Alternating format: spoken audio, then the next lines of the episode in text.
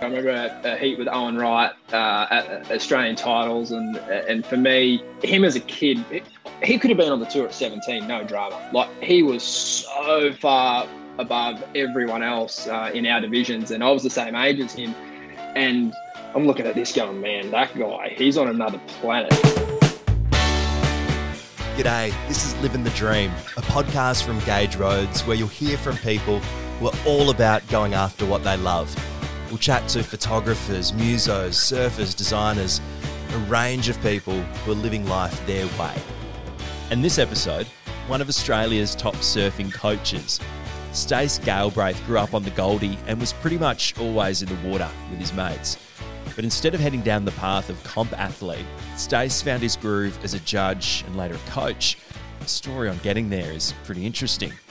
And while surf coach is a tag that still sits a bit weird with him, He's certainly at the top of his game, nominated as one of surfing's best coaches this year in the Oz Surfing Awards. Stace, g'day. Morning, mate. Or was it afternoon for you over there, Jamie? How are you? Yeah, we're still kicking in in morning. I was just saying to you before, I've actually locked myself in my office, in my house. I have no door handle. I closed it behind me and I can't get out. So this might be a long chat, Stace. Perfect. I'm, uh, I could talk underwater with a mouthful of marble, so that'll go down just fine. Love it. Hey, um, how does that job title of coach sit with you? Does it still feel a bit weird?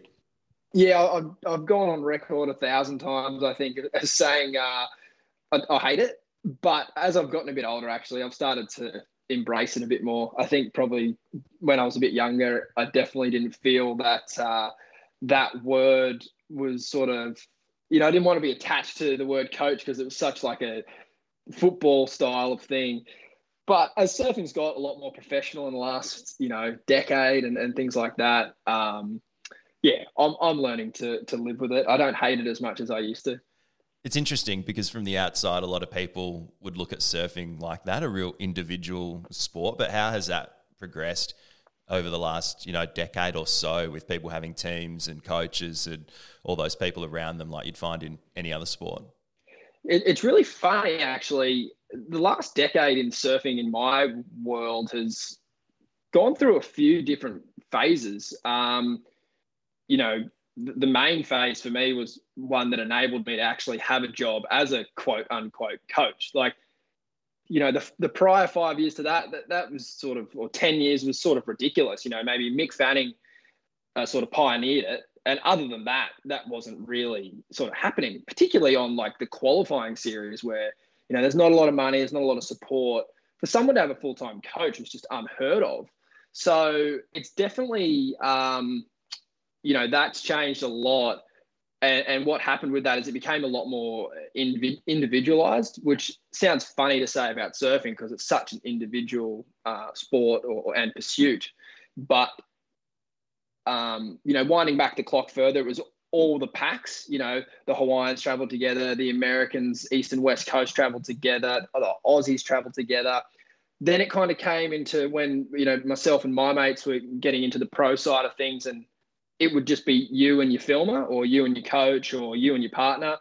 But now, um, I think with everything that's going on in the world, it's going back to kind of that – a bit more of okay let's all book the same rental car let's all book the same accommodation and it's coming back to more that team vibe again which you know from afar observing that it actually looks really good. It's good to see all the the, the, the women and the men uh, you know recently in portugal there was an event and they're all down there supporting each other. And you know it was maybe by design that had to be the way but it i think it looks really good. Yeah is it always a difficult one to flick the switch though between that team vibe. We're all together. We're all helping each other out. To then, oh, we're up against each other now. It definitely is, uh, and even more so when you're in. I think. Uh, I guess my position, which was I wasn't even competing. I, I was just there, you know, helping someone compete. So you could still once the heats had finished, have a beer with another competitor or a friend from another country or something like that. So for me, it wasn't I never found it too big a problem, even though I don't think in any other sports you'd see a coach hanging out with another person from another team. But surfing just never really felt like that and, and still doesn't. But as surfers, uh, for sure, you, you, you rarely see the same two travel partners end up in the final together. Yeah. They're always battling. One gets a good result here, another gets a good result there, and they'll to and fro throughout the year. And managing that, especially as young young blokes or you know young women, that can be hard. That can be really hard to juggle. I remember having a chat to Chad Jackson a few months ago, and this was bodyboarding and, and, not surfing. But he was saying for him, the moment he realised he didn't want to be in the comp scene was when he had to go really hard against a mate, not let him have a wave for him to take out the comp, and he just felt horrible, even you know going up to collect his trophy after the event, and you know even though that night those two guys were fine, but he goes that was the moment for me uh, serious competitions. Uh, for me, I'd rather be mates with the guy. It was just a really interesting kind of insight into into someone's mindset when they actually won their first comp. Yeah, uh, on that, I listened to that podcast. It was what a phenomenal story, uh, and hearing that little bit of it was pretty funny because that's my local beach where he had the had his big win, and yeah, uh, the crew he crew he was hanging with. Um, the Harrington twins, you know, I still see them every day, and so that that was cool. That story took so many different angles. But then when it wound up there, I kind of felt felt pretty cool to hear hear that. Like I said personally, I, I was never competing at that level, but i I'd observed a lot of it, and you you see it. It's it's difficult, man. And even coming down to, I think uh, you go to places and someone you don't see it so much going for world titles because it's a very small percentage of people that are going for world titles, but trying to qualify for the tour, plenty of mates are, a, trying to edge out that final position when it comes down to Hawaii and things like that over the years. And yeah, uh, like I said, as a, as a young athlete, um, that's one of the big big things you've got to learn to to manage and uh, and deal with. So. I want to get back to kind of when you're a bit younger and the blokes that you grew up surfing with and how you got into, you know, not only coaching but judging and things like that as well. But you're one of the country's top surfing coaches. You're nominated this year as Coach of the Year in the Aussie Surfing Awards. What do you, what do you love about your gig? Uh, what I love about it is that even when things don't go to plan, you, your heart's still beating out of your chest. You obviously go down to every event to win, but even a shit day at the office for me and other experiences I've had in other jobs, it still trumps them every, every day of the week. So yeah, that, that yeah, definitely what I love about it. And you started pretty young coaching as well. Was that intimidating early, trying to give advice to blokes that you probably idolized from the beach or you maybe grew up surfing with yourself? Um, when you put it like that, it definitely should have been. but thinking back to it, you know, um, I struggled a lot uh, earlier in my life being a judge and evaluating people's performances knowing that I was not one tenth as good as what they were, or if given the same opportunity, would absolutely crumble under the pressure, or you know things like that. But one thing I learned from judging and and and being in that position where you know I had those trains of thoughts running through my head was that everyone's got a position, and if you uh, understand your role clearly and you do your job to the best of your ability, well, then ultimately that's why we're all doing our different things. So 100% there was moments where I'm going, I can't believe I'm telling this guy where to sit in the lineup. But if that's what the person's got you there for, and and they they feel that extra support and they get a good value out of it, well then you got to do your job. So they're not paying you there to, to bite your tongue. Yeah. So knowing what you're there for and just staying true to that. Yeah, hundred percent. Which no doubt have wavered plenty of times from that. but if you bring yourself back to that, uh, I think that yeah, ultimately, um, like we spoke about earlier, you're a part of a small team environment usually, and it's for the you're doing it for the greater good of, of that you know your, your goals and and usually it's you know qualifying or winning an event or anything like that. So yeah, but for sure, I remember judging as a kid. I remember a, a heat with Owen Wright uh, at Australian titles, and and for me, you know, anyone that doesn't know too much about Owen or whatever, but him as a kid, he could have been on the tour at 17, no drama. Like he was so far above everyone else uh, in our divisions, and I was the same age as him, and I'm looking at this going, man, that guy, he's on another planet. How can I even say that that's a five or a 10? Like, who am I to call that? That's next level. So, yeah, definitely took a bit of getting used to. Just on the judging, how did you find yourself in that world at such a young age? was probably or not probably, definitely the the worst surfer in the group uh, of, of my of my friendship circle. And I had an opportunity one year to judge the uh, like the regional titles at North Stradbroke Island, and it was just like a cool opportunity to go away with the team. So I took it with both hands, uh, and I think you know ultimately growing up around such quality on the Gold Coast, you know, any random day at D-Bar or Snapper is like a world tour event with how many good guys are out there.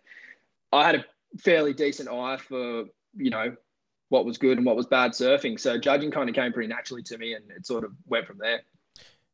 What did your mates think about it when that started to become more of a thing and you progressed up the ranks? Is it is it viewed as the dark side at all from your mates who are surfing or is it is it respected? I think I've done that many jobs in the surf industry that I've bounced around every dark side possible. So one of those sides has got to be the light side. I'm not sure that it's judging, but uh, for sure, I remember at one event, Davey Cathels came up to me, young hotshot at the time, and he goes, "What are you doing here?" I'm like, "Oh, I'm, I'm judging." he just laughed in my face. Oh, mate. Can't believe you'd come all this way to judge a comp, and I'm like. Oh, cheers, bro! Like, but yeah, it definitely, um, definitely uh, you get some. You got some. I got some weird looks for sure. Sometimes you just have to not care what other people think, right?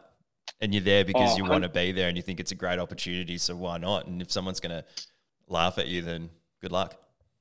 Hundred percent. And and for me, there was, um, you know, there was some financial implications there at a young age, which sounds a bit far fetched to talk about, even though I was so young. But it, it was the truth. Like I I looked at like I said, came from a really hot group of surfers out of the Gold Coast and sort of looked at myself and looked at where they were going and, and went, well, I can get paid a fairly decent wage to be, you know, in the sports admin side of things and still going to all these events. I'm going to go there once in my life. Otherwise, like, you know, that's the great thing about surfing is that it gets to take you all around the world. And, and um, yeah, so absolutely. I tried to make the most of it. So that was that was the desire. You you were pretty honest with yourself about your ability. You're probably playing it down a little bit too, but um, you wanted to be involved in the industry. You wanted to go around the world with it, and if you could make you know a few bucks along the way, then then that was the that was the goal.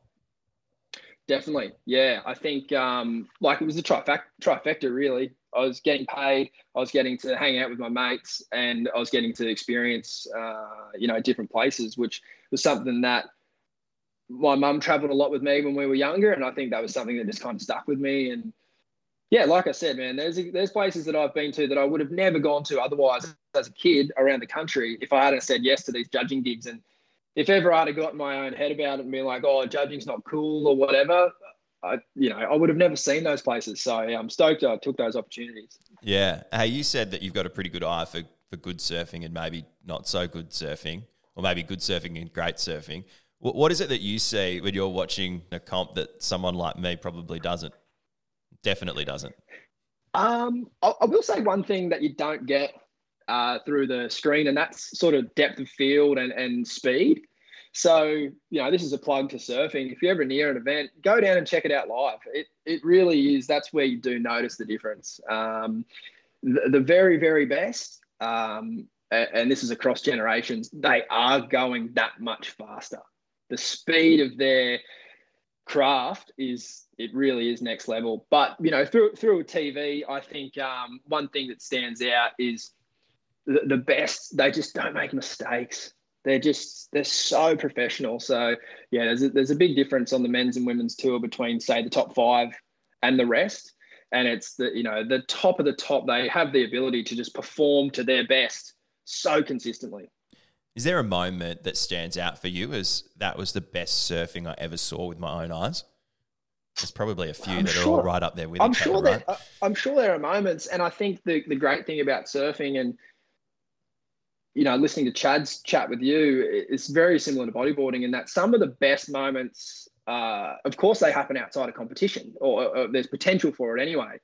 So I think. Um, you know, some of the best things I've seen have probably been outside of Jersey, and they've probably been, you know, there's a lot of hero worship in surfing and, and in bodyboarding, I think, in these little subcultures. And there's definitely been times where I've seen a certain surfer at a certain break and gone, wow, I used to see that in the video. And I just was down there and I got to see it live. So, yeah, there's been a few moments like that. But now that I think about it, probably watching Mick Fanning win J-Bay um, after the Shark Attack year, that was definitely a, a chicken skin kind of moment because, you know, he sort of displayed a level of mental resilience that I don't think the sport had really seen since then. That was some pretty next level shit.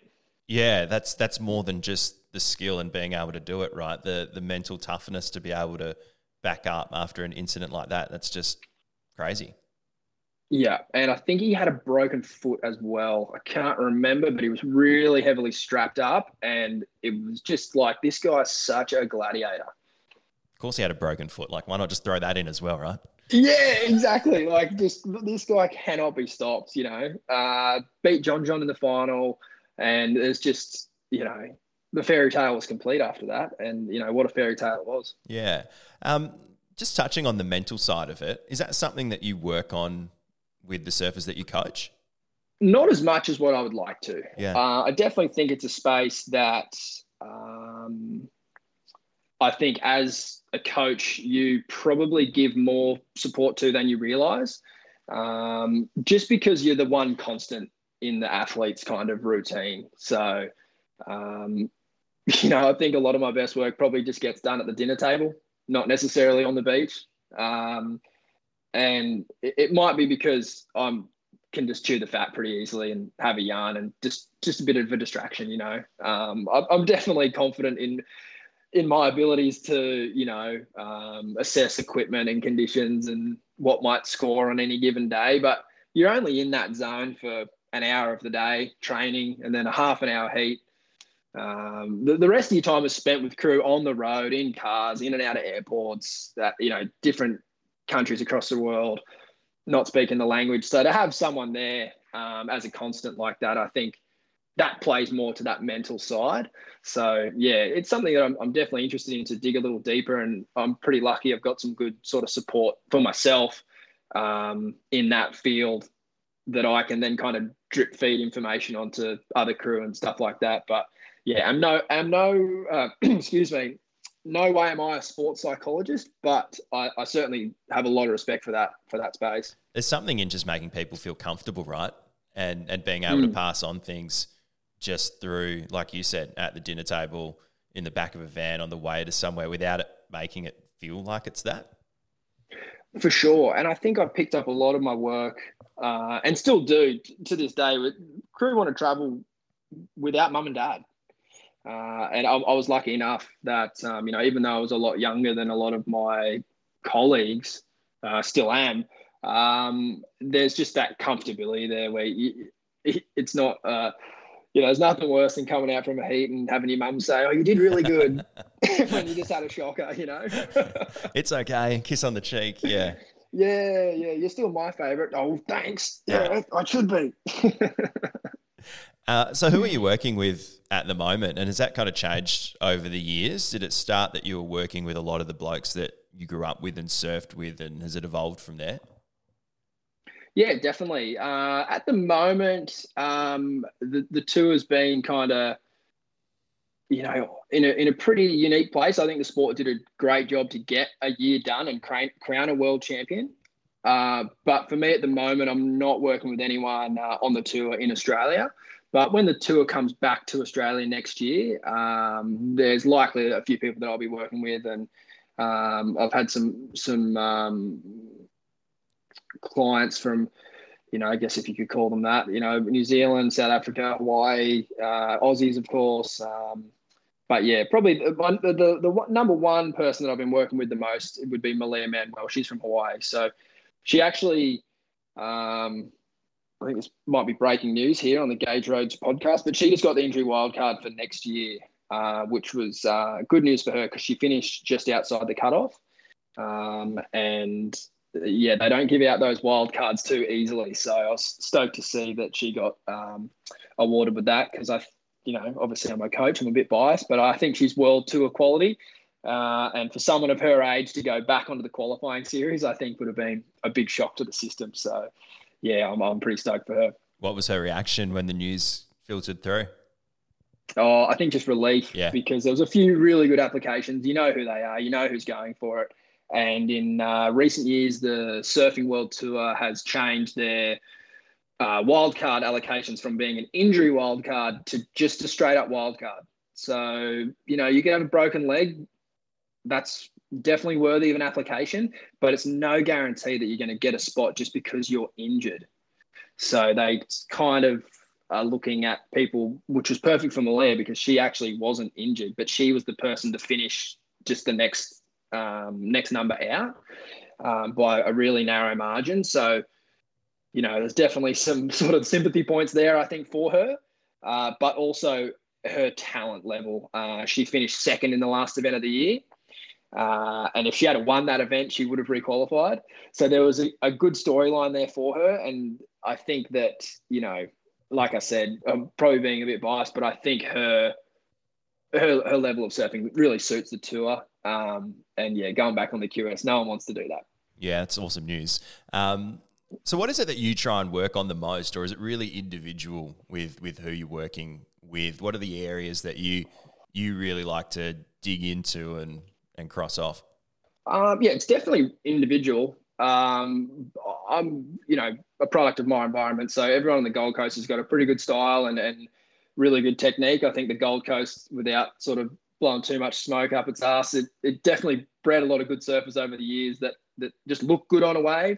So that's something that I'm I'm pretty interested in. So that comes back to technique. But you know, when you're sitting down with crew and and you know they're engaging you to to help them out, if, if technique and style isn't something they're interested in, then you know there's plenty of other areas to work on. So yeah, it really just depends on who it is. But also, I think like a style of competitor, like how do you want to compete, and then trying to bring that onto onto the playing field, which can be difficult because there's not many times you get to kind of practice that yeah. other than the real the real deal. So yeah, there's it's uh it's a tricky sport, I think. It's a tricky sport to coach. How much can you tinker with that style that is something and that technique, which is something that you've just grown up doing? You know, there's a lot of hours that have gone into having a surfer surf the way they do, probably by the time they get to you. Yeah, definitely. It's a great question and, and something that I'm probably guilty of maybe, you know, you wouldn't, you rarely change a pro uh, golfer's swing. And so I'm, I'm careful not to fuck with that too much, but some things are non-negotiable in surfing. I think if you want to, you know, extract the most out of your opportunities. So that's where the technique comes into it. And I think if you've got good technique, you generally end up having good style. So what's your advice then to those young surfers who want to get better at thinking about competitions and, and you know maybe don't have the resources around them? How, how can they get to where they want to be? I think the internet's a beautiful thing, and I don't think there's an excuse anymore for not having the resources. I think you just have to be clever with how you use them. So um, I'd be looking online. I think a lot of people have access to a mobile phone these days with plenty of data for the Groms out there.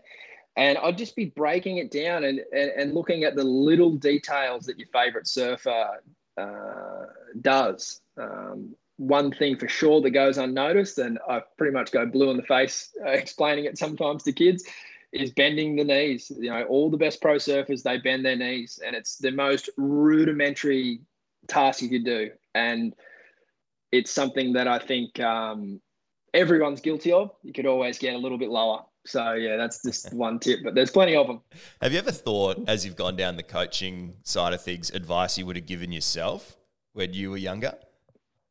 Oh, I don't know about younger, but I do it daily now. I think um, the one thing for me when I was younger, I had a crazy uh, narrow stance when I was yeah. really like first learning surf. And then I overcompensated horrifically and had the wildest poo man stance. And now I've gone back, you know, after just getting hammered at high school uh, about my style to now I'm completely back the other way where I kind of have both my feet on deck grip. So yeah, I got to bend my knees more. I need that advice on myself. yeah, sometimes you just got to listen to yourself back, right? Um, yeah. What do you reckon the last, the impact of the last kind of eighteen months has been? Obviously, it's been you know tough for everyone, but but impact on the tour and and you know just surfing as an industry in general. What are you seeing? Well, I'll start with the positive stuff. The hardware sales have never been stronger in surfing. So um, whatever you need to go surfing, those industries have absolutely boomed. So that's a good thing. I think the participation rates have been massive uh, along the East Coast because it's one of the only things you could really do without getting in trouble. Um, so, you know, I think that's a that's a really positive thing, and um, a lot a lot of people out there prior to that were probably struggling. So, I think it's cool to see people getting involved with it. Um, but on the professional side of things, uh, particularly for Australians, it's been really difficult, and I don't um, get a lot of sympathy when I try to tell those stories because a lot of people would just say, "Oh, they're a pro surfer; they got the best life ever." For sure, they do. It's a, it's a great great existence, but there's been extra hurdles this year that I think have weighed down a lot of people, especially that with young families. You know, you see people like Julian Wilson and Jack Freestone just kind of pumping the brakes. They're saying, hey, I'm taking six to 12 months off. Uh, I'm not retiring, um, but I'm just going to take it easy for a while. And, you know, good on them. It, it'd be hard to, hard to say that. So, yeah. Do you think you might see some people come back quite different or refreshed, being able to, to maybe hit the brakes when otherwise they wouldn't because you just keep going and going and going? I think it's really individual. Um, the realist in me says, uh, unfortunately, not the time at the top does keep you really sharp, yeah. and when you step away from it, there is no substitute for the top of you know of any professional sport. Um, but you know that's only a small part of your life. If you needed a break to have a break, and it's going to have a good effect on you for the rest of your life, then that's what you needed to do. You know, surfing comes second to family and, and your health and things like that. So yeah, it's a it's a hard one. It's it's been really difficult. Um, you know, for someone like Bronte Macaulay, who's from West Oz, um, she's had a, a, few personal challenges this year that she's got to overcome. So I think a break for her is, you know, perfect timing. Like I'm stoked that she was able to have that conversation with herself and be like, nah, enough's enough. I'm putting the feet up for six months and just enjoying my time at home and, and hanging with the family. So I think someone in her position, uh, perfect timing, and yeah, stoked to see her do that.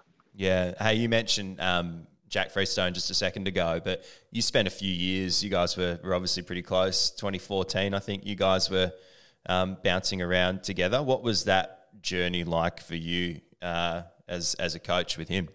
Oh, it was incredible. Uh, Jack's one of my closest friends, and and we grew up surfing together. And uh, yeah, he sort of approached uh, me and said, "Oh, you know, would you be interested in coming to a few events?" And of course, I said yes. Um, and I think the coolest thing about that was, you know, we didn't come out of the gates very strong at all. You know, and I, I like that's where I didn't consider myself a coach when we, you know, first got into it and whatever. I was just there supporting him and filming him and and taking some notes on judging and things like that. But he pretty much came dead last in the first two comps.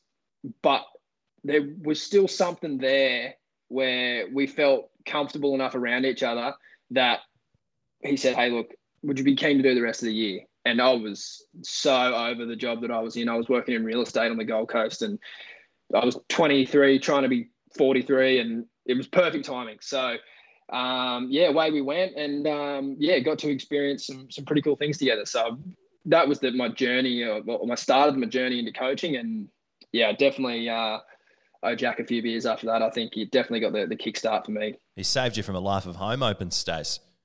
Oh, mate, I, I think um, I was ready to do anything else other than that stage. And then when this opportunity popped up, it was like, are you kidding me? Am I, I need to wake up here. This is a dream.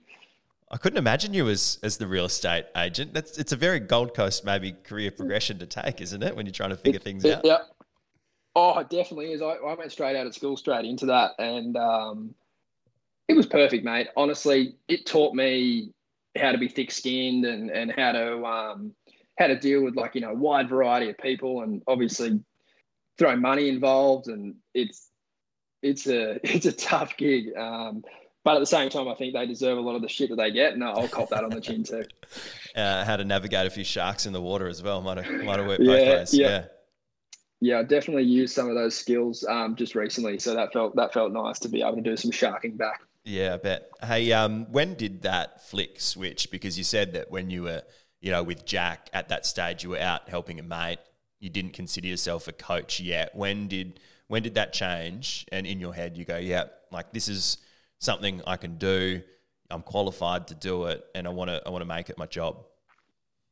Uh, he had a pretty pretty strong year that year on the QS, uh, which is the the tour that you try to qualify under the tour to get you know onto the opportunity to win a world title, and he lost a heat in Hawaii that was like you know rip your heart out shit. you know, clock counting down, Jack in a progressing position. If he makes that heat and maybe one more, he'd be on.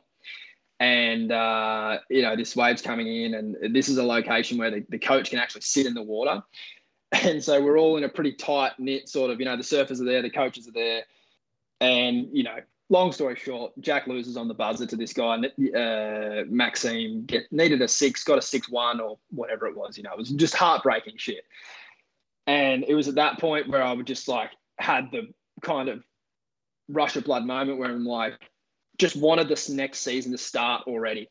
And and and he hadn't we hadn't even spoken about next year yet, but I knew that he had it in him. Absolutely, he had it in him.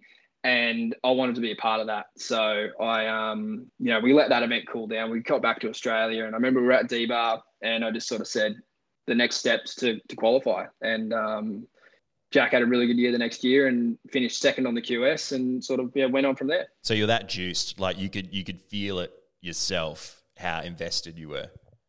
Hundred percent. Like oh, oh, you know, and you have to be. If yeah. you're if you're not, it's it's not the the job for you. And I actually one of the big Hawaiian heavies was on the jet ski and and I remember he looked at me and he didn't know me from a bar of soap and he didn't even know I was Jack's caddy or whatever, but he, he did know Jack and and he uh, he just sort of said to the other guy on the ski, you know, if that shit doesn't break your heart, there's something wrong with you.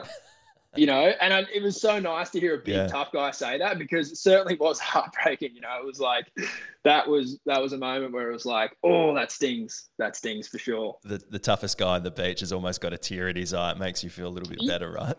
Oh, 100%. Yeah, definitely uh, validated my feelings, that's for sure. What about the early days for you? What got you into surfing? Was it the environment that you're in, or was it the, the classic family thing? Um, I think it was the environment that I was in. I grew up just me and mum on the on the luckily enough on the beach at Currumbin, which um, if it was this day and age now, that would absolutely no chance in hell.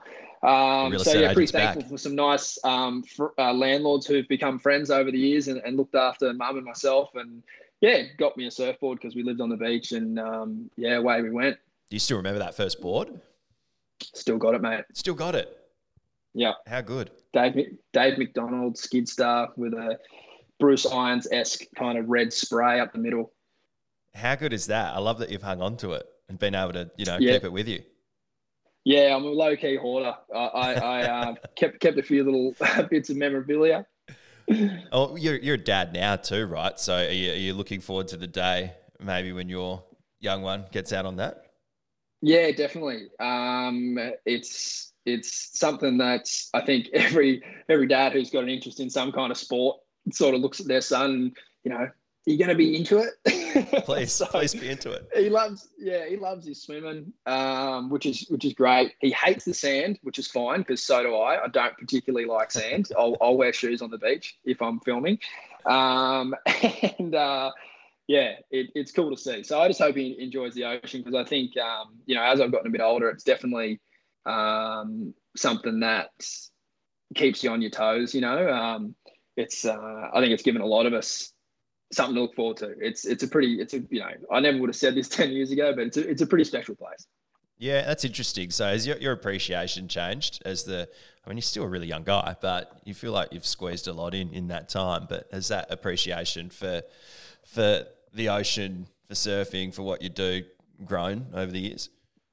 Hundred percent, yeah, for sure, without a doubt. Probably from actually when I was pushing my partner into some waves a few years ago. It, that you know what? Actually, that's probably the moment where I thought I do know what I'm doing because we're just in this tiny little break, and even when the waves are ten centimeters high, there's still the difference between a good one and a bad one. and I'm like, you know, there's people learning to surf kind of 50 meters up in the cove from us at Kirra, and they're just riding whitewash into the rocks. And I was pushing Courtney into like these sick little one to 200 meters, just perfect peelers. And I'm thinking to myself, yeah, I actually, you know, like you're having a way better time than those people over there because I'm just, you know, nailing the wave selection right now, babe. You don't know how good you've got it. That's it. You almost had to go give him a day with those with the other mob just to realize, you know, what she, what she's got on hand. I 100% still need to do that because I still think she's taken those 200 meter peelers um, for granted. the last thing she wants to hear, though, is you to kind of keep going on about how good you are, how, how good she's got it. I know. Yeah. Yeah. Yeah. I'm, I'm definitely not the humblest of blokes. So, uh, yeah, she's definitely sick of hearing it. Yeah, I'm with you on that too. Um, who, who did you grow up? I know you mentioned a few, but who did you grow up surfing with? Um, like I mentioned earlier, full of plenty of talent. So uh, I joined Snapper when I was 10, which is the board riders here. Yeah. And probably one of the, you know, again, I'm blowing smoke up the Goldie's ass, but it's probably one of the strongest clubs in the world. Um, you know, and, and the, even at like under 10s, you know, you're watching guys you know, I think that's why I got bashed into me at a pretty young age about where I sat in the pecking order. Um, but yeah, a good mate of mine, Dan Pryor, and um, you know, Jack was in that club. He was he's a couple years younger than me, but um, you know, all kind of in that same kind of group. And um, it was um, yeah, board riders in Australia is is so strong. It's like I guess like you know, it's just as big as nippers. It feels like you know, it's just such a such like a cult. You know, everyone's got their club, and you go to go away to these team events, and you see everyone firing on all cylinders. And when we were growing up, it seemed like Snapper couldn't lose. So yeah, you know, on that, I, I hope that the world catches up to Australia in that sense because I'd love to see some world battles go down. Like I think Brazil could have some amazing teams and yeah, that, I think that'd be cool to see because ultimately it affects the kids the most and it, it gives them a, a good understanding of how it all works. And yeah, it's pretty sick. Is that is that a uniquely Australian thing? Is it? It really is, mate. Yeah. It's actually embarrassing how uniquely Australian is because surfing is such a global sport and other countries just have not managed to figure it out. There's been little bits and pieces of, of certain areas showing glimpses of being able to set up and run a board riders, but they just, for some reason, it hasn't clicked. America in the last three years is slowly catching up. Um, and I remember all of us Aussies were kind of explaining to them wait until you get started and you wait until the refraction clubs start up off the club so, for instance, a wave like Lower Trestles in Southern California, it's like the most crowded wave in the world. So, you'll start Lower Trestles board riders. Within three months, there'll be someone who doesn't like how the systems run, and there'll be Lower, lower Trestles A or whatever. because, you know, where we're on the Goldie, there's Kirra, Snapper, and D-Bar, and you can throw a net over all of them. Yeah. And they're all got, you know, plenty of members and stuff like that. So, yeah, it really is uniquely Australian.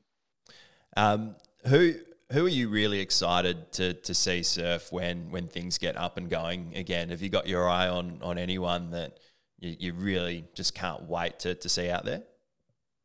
Yeah, young American guy, uh, Griffin Colapinto. Um, I've never coached him or anything like that, but I just think he's got a really, really good attitude. And um, I think dealing with your losses is something that is the hardest thing to do and I think he's mastered that really well, which sounds sounds a bit contradictory to him winning, but you know, anyone in the game knows you've got to you've got to learn to digest your, your losses really well, and um, I think he's got that mastered because no matter who you are, you always lose more than you win, and it's um it's good to see that. So I think it's going to turn around for him, and, and he'll he'll come good in the next couple of seasons, and hopefully be fighting for a, a world title. Good lesson for life, right? Oh, for sure. Yeah. He just won the US Open the other day. And I remember he came second in 2018, I think. And, uh, you know, just the heartbreak, you know. And I, I wonder if he reflected back on that when he was holding up that trophy, you know. I reckon 2018 would feel like a lifetime ago now, but in that moment, he he was he looked like the most shattered person on earth. I reckon you're a sucker for a story, Stace. You, you love a, a, bit of a comeback, don't you? I love a comeback. Bloody oath. I think we all do. It's, yeah. it's got it's an Aussie thing, right? That's it. That's it. Maybe it's because we grew yeah. up watching Mighty Ducks or something like that. I don't know. But uh, yeah, yeah, yeah. um, hey, Stace, thanks for um for, for peeling out and making some time for a chat. Really appreciate it. Um, oh mate, and, no drama. Yeah, all, all the best when things open back out. Oh yeah, I, I can't wait, and hopefully I'll be over your way soon for a, a tin. Yeah, can't wait. They're on ice. That's Living the Dream by Gage Roads. Gage is an indie brewer just out of Freo in WA that's all about going after it and having an epic time with a few brews. Check them out at gageroads.com.au. Thanks again for having a listen. Subscribe so you don't miss an ep. Share it with your mates. Chuck us a rating. And get in touch if there's someone you want to hear from on the potty. I'm Jamie Burnett. Cheers.